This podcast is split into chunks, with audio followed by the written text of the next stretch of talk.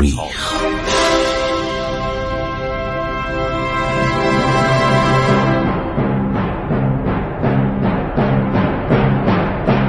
کاری از گروه جوان و اندیشه رادیو جوان.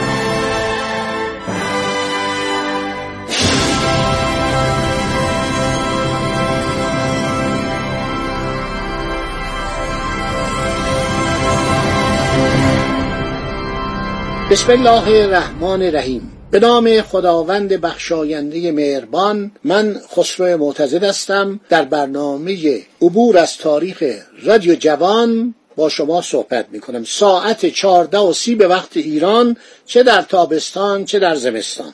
شنوندگان محترم که صدای منو میشنوید می‌خواستم به شما عرض کنم که جناب سفیر و مستقبلین رکاب او رفتن در روز سوم جمادی و ثانی سال 1244 عرض شود که رسیدن به حضور خاقان. از در بزرگ دیوانخانه یعنی کجا؟ میدان ارک. اونجایی که دستگاه دولتی بود. وارد آن شدن به توسط وزیر دربار ایشیک آقاسی باشی و صدر اعظم ایران که در حیات دیوانخانه به استقبال سفیر آمده بودند به تالار بزرگ دیوانخانه که علازت خاقان در آنجا بر تخت جلوس کرده بودند هدایت شدند. جلوی ایوان تالار سفیر و همران او کفشای خود را درآورده با پای برهنه وارد شدند. من اینو شک دارم. من در تواریخ خوندم که اینا چکمه وارد می شدن یعنی یارمالوف گفت من به هیچ وجه این جوراب قرمز رنگی که برای شرفیابی به حضور اعلی حضرت خاقان چرا میگن خاقان؟ برای که اینا می‌گفتن ما از نسل مغولیم و مغول ها چینه گرفته بودن.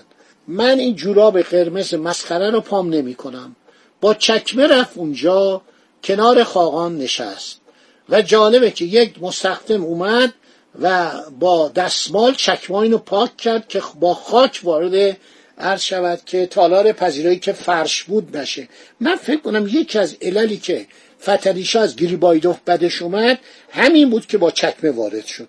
میگم آقا من نماینده امپراتور روسیم. چرا باید عرض شود که با پای برهنه بیام؟ من این کار نمی کنم انگلیسی ها می‌کردن فرانسوی ها می‌کردن. این این کار نکرد. به نظر من.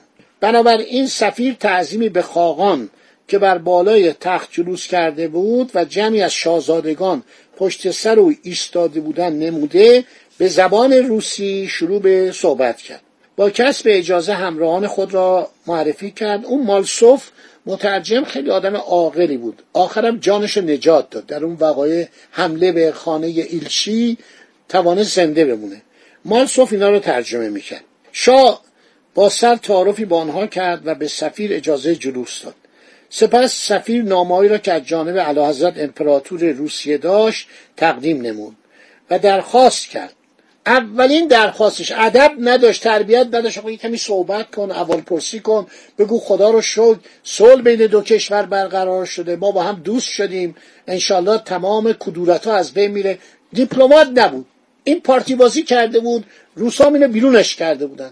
چون جز دکاپلیستا بود شاعر بود نویسنده بود گاهی علیه تزار سابق و تزار بر سر تخت مطالبی مینوشت اینو بیرونش کرده بودن. در بیرونش کرده بودن.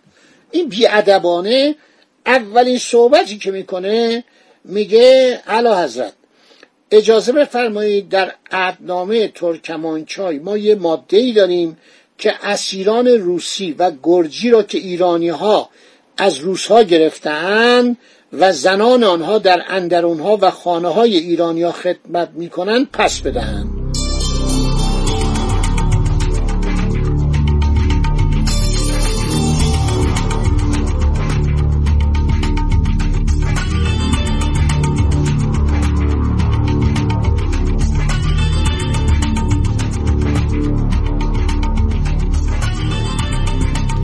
گفتم که دکتر ابراهیم تیموری استاد بزرگ من در کتاب تاریخ سیاسی ایران در دوره قاجار اشاره مفصلی کرده به جریان گرجی ها که گرجی ها در از دوران صفویه با ایرانی ها رابطه داشتند رابطه دوستانه داشتند و بسیاری از پادشاهان صفویه مادر اینها گرجی بود. یا گرجی بود یا چرکس شما تاریخ فقط تو این پادشاهان من فکر می‌کنم مادر شاه اسماعیل دختر امپراتور ترابوزان بود که مسیحی بود.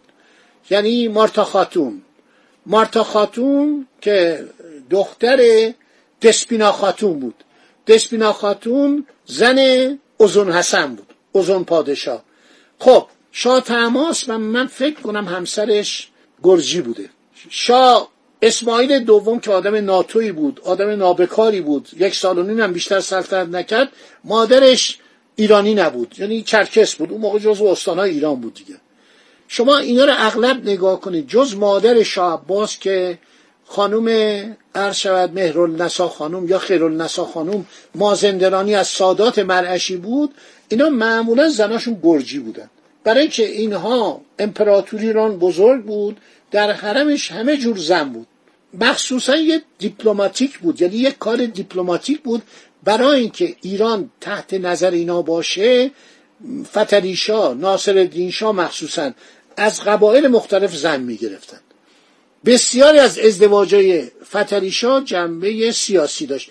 مثلا جالبه که آقا بانو خانوم دختر ابراهیم خلیل خان جوانشیر حاکم شورشی شوشی. همون که آقا محمد خان کنار عرض شود که قلعه شوشی ترور شد به وسیله سه تا از مستخدماش. این خانم زن فتلی شاه شد. ملکه ایران شده بود. آقا بانو خانم خیلی هم زیبا بود. فتلی شاه این محل نمیذاشت. از این بدش میاد گفت من اینو می‌بینم مثل یه مار می‌بینم. این کسی بود که باعث قتل عرض شود عموی من پدر این شد. پدر این که به روسا پناهنده شد.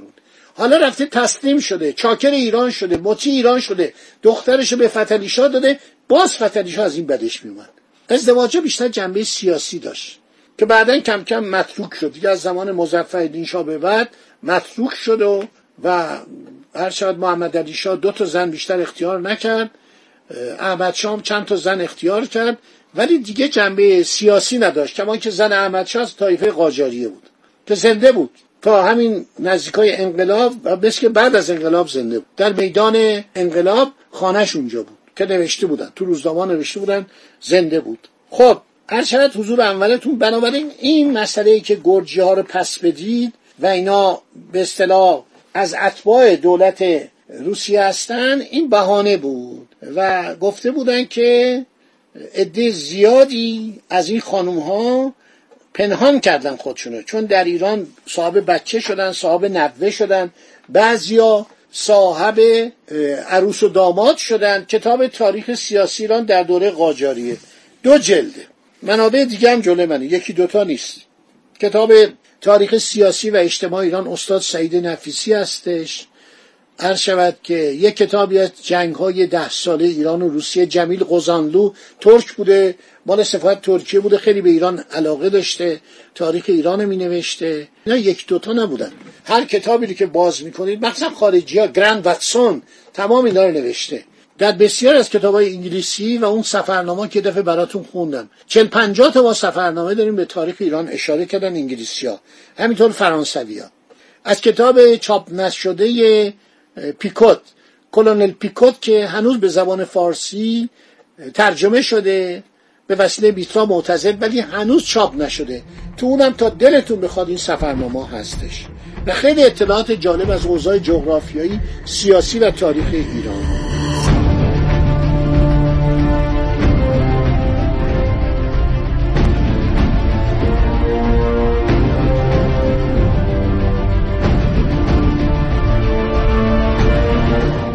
خیلی خوب.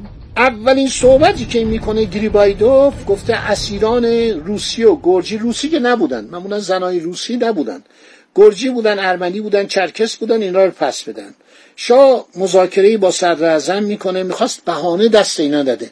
چون شاه فتحعلی شاه خسته شده بود. از جنگ و از این همه کشتار و از این همه صرف پول و بعد دادن این پنج میلیون یا ده کرون واقعا به جان اومده بود. مملکت ویران شده بود. فکر کنید 17 تا استان ایران از ایران جدا شده. استانهای زرخیز ایران. هزار بدبختی و بیچارگی می‌خواست دیگه بهانه دست اینا نده. دستور میده به صدر اعظم میگه سفیر رو در باغ بزرگی که در جنوب ارک شاهی برای اقامت سفیران روس تهیه شده منزل بدن. از او پذیرایی کامل بکنن. خیلی هم پذیرایی می‌کردن. سینی سینی پلو میفرستادن چلو میفرستادن میوه میفرستادن. بهترین میوه های خربوزه و هندونه ایرانی که اینا چقدر تعریف می‌کردن تو سفرنامه هاشون هلو سیب گلابی گیلاس هر چیزی. همه جور بیچاره فتلیشا هر شود و آصف الدوله الله یارخان آصف الدوله میرزا شفیع صدر اعظم همه پذیرایی می‌کردن.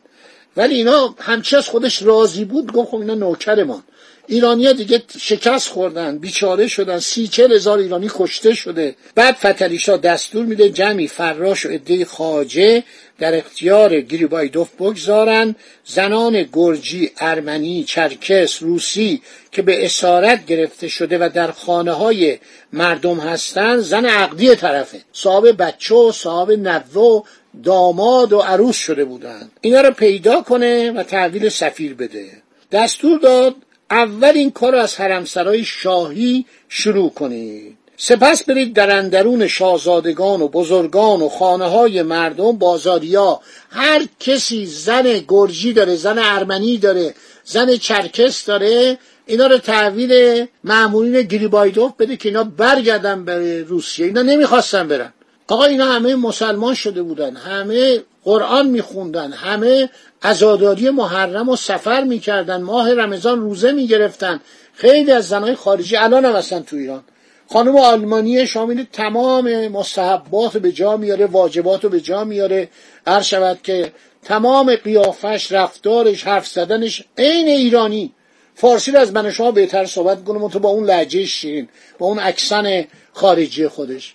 همه رو تحویل بده که اینا رو بفرستن روسی گفتن زنها می‌گفتن آقا پدر مادر ما مردن. فامیلای ما الان سی سال گذشته. ما نمی‌دونیم اینا کجا هستن. الان سال 1829 1830 وقتی ما رو از اونجا آوردن مثلا سال 1795 بوده. سالها گذشته ده ها گذشته. ما کاری کسی نداریم اونجا. این آقای گریبایدوف می‌گفت اولین کاری که دولت ایران می‌کنه باید این کاره بکنه. فتلیشان میگه اینو رضایتشو جلب کنن. باشه تا برنامه باینده که بگم چه اتفاقی افتاد. خدا نگهدار شما. روز خوشی داشته باشید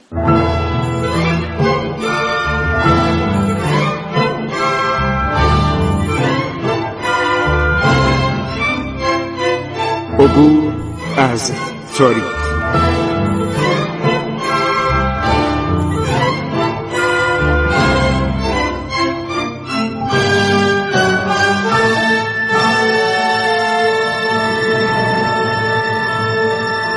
ایران با شکوه. سرگذشت ایران ما به روایت خسرو معتزد